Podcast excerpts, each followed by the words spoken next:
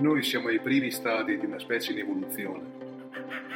I prossimi esseri umani non si divideranno in etnie, non creeranno stati regolati sullo scambio della moneta, un'invenzione diabolica nelle mani più sporche, quelle a rivista del giorno d'oggi, cioè le stesse che ieri erano corrotte.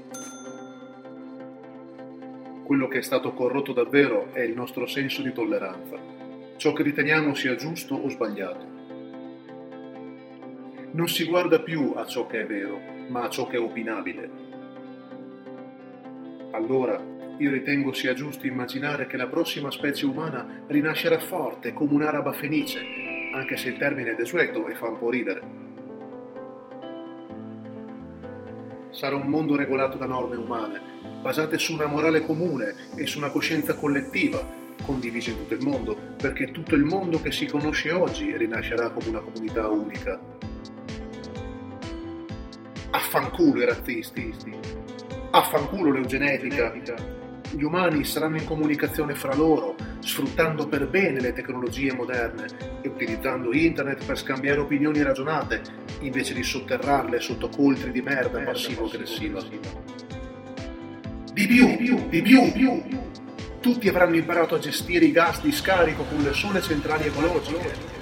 Scomparirà la fame, scomparirà il cancro. Ognuno avrà diritto a una casa, ognuno avrà una connessione dati per diritto di nascita. E ora esageriamo. Le droghe saranno legalizzate, tutte quante, tranne le pericolosissime canne. Ci saranno file di persone nei negozi e rilanceremo l'economia. Cosa dite? Qualcuno romperà le palle? Vabbè, ma quelli finiscono sull'isola d'Elba. Cinte murarie tipo Alcatraz e stiamo sereni. Da Piombino e da Follonica partiranno le navi dei condannati, che invece di morire nelle carceri sovraffollate di oggi avranno la possibilità di rifarci una vita. Affanculo il turismo massivo, mettiamoci carcerati.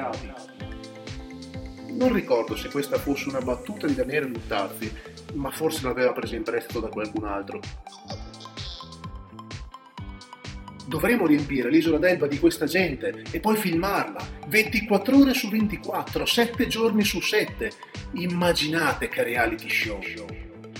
Voglio una stampa impazzita, i rotocalchi pieni di gossip, voglio notizie sull'isola dei merdosi fino allo sfinimento, voglio la guerra fra le reti via cavo per i diritti di trasmissione in prima serata.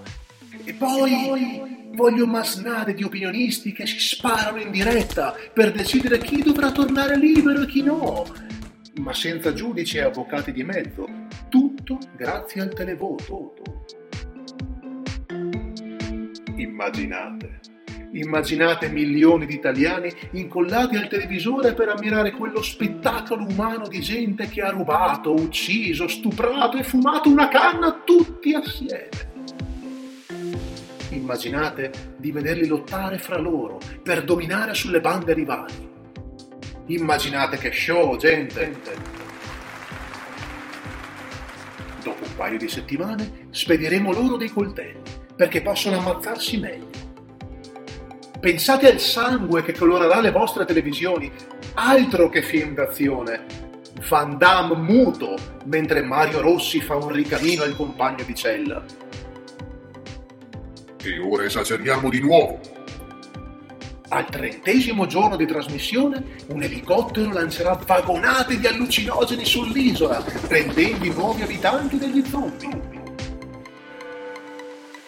Qualcuno non resisterà, certo, ma gli altri?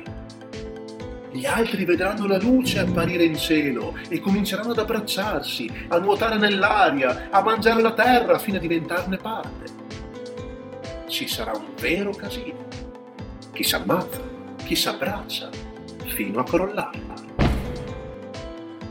Poi, mentre gli italiani staranno sempre lì, seduti davanti al loro televisore domestico, i carcerati cominceranno a riorganizzarsi.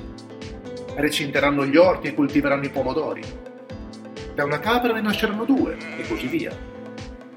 I coltelli saranno vomari d'aratro.